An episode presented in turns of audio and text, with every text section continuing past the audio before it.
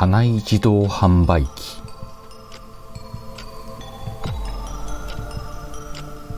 家内自動販売機は願いを叶えてくれる不思議な自動販売機。自分の願いだけじゃなくて人の願いも叶えられる。その方法は願いを書いた紙をお金の代わりに入れる。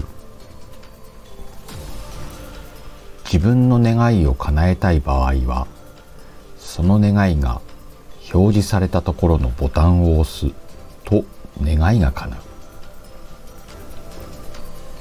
人の願いを叶えたい場合は他の人が書いたたくさんの願いから一つ選んでボタンを押すとその人の願いが叶えられる。ただボタンを押した後にルーレットが回る。もし外れに止まると願い事とは真逆のことが起こってしまう。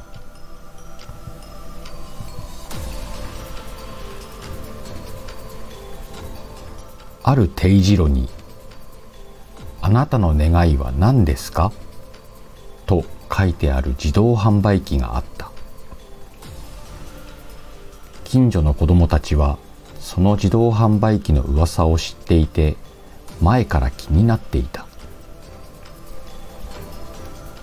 ある日その中の魚が好きな男の子が新しい魚の図鑑が欲しいと紙に書いて自動販売機のお金を入れるところに入れた。するとたくさんの願いが表示された中に男の子の願いも表示された。男の子は自分の願いを叶えたかったから自分の願いが表示されたところのボタンを押した。そしたら自動販売機のルーレットが回り始めた。外れに止まりそうになったけど最後にギリギリで当たりに止まった。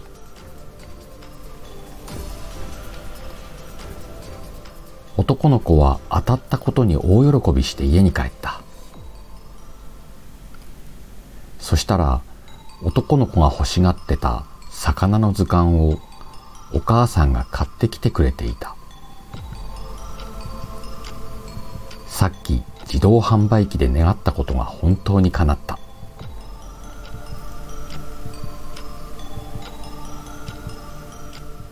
次の日男の子は近くの公園に行くといつも通りホームレスのおじいさんがベンチに座っていた。おじいさんを見て自動販売機に表示された願いの中に公園じゃなくて家が欲しいと書いてあったのを思い出した。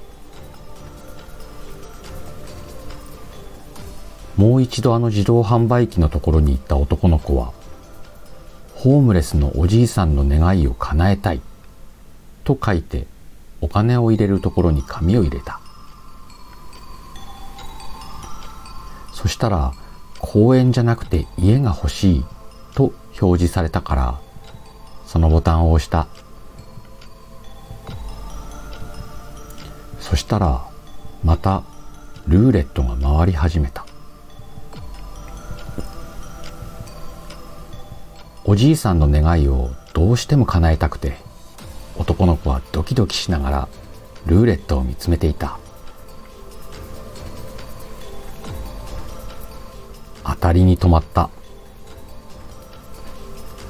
男の子は「よっしゃ!」と叫んでそのまま公園にすごいスピードで走っていった。でもホームレスのおじいさんはいなかった。それからホームレスのおじいさんをぱったり見かけなくなった。しばらくしたある日お父さんとお母さんが話していた。昨日お隣さんから聞いたんだけどさあのホームレスのおじいさん親切な人が来て家を用意してもらったらしいよ。え本当？そんなことある？でもよかったね。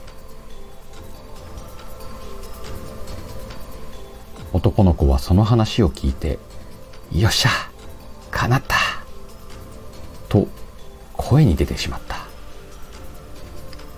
その声にお父さんとお母さんはびっくりして男の子の方に振り返った。えどうした？ううん何でもない。と答えながら男の子は心の中で自動販売機ありがとうとつぶやいた。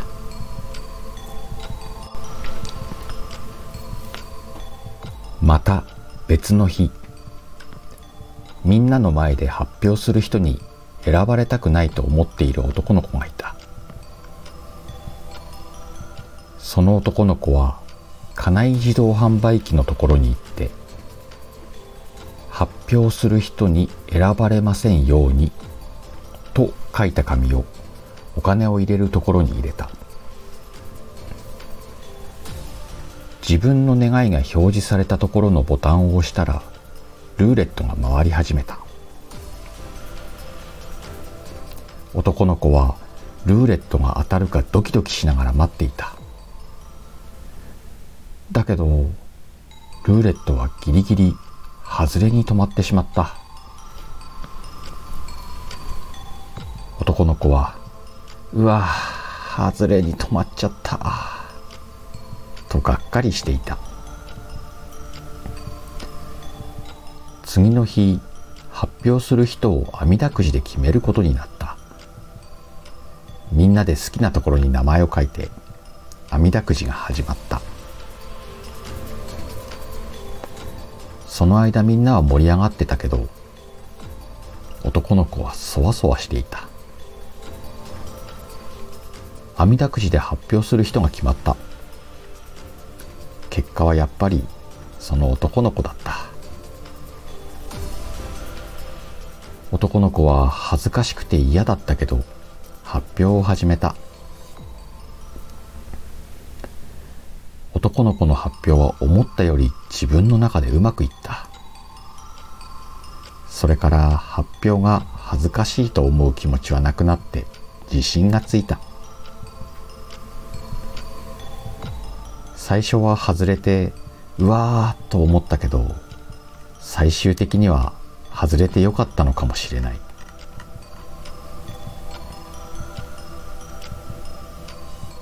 家内自動販売機は願いを叶えてくれる不思議な自動販売機。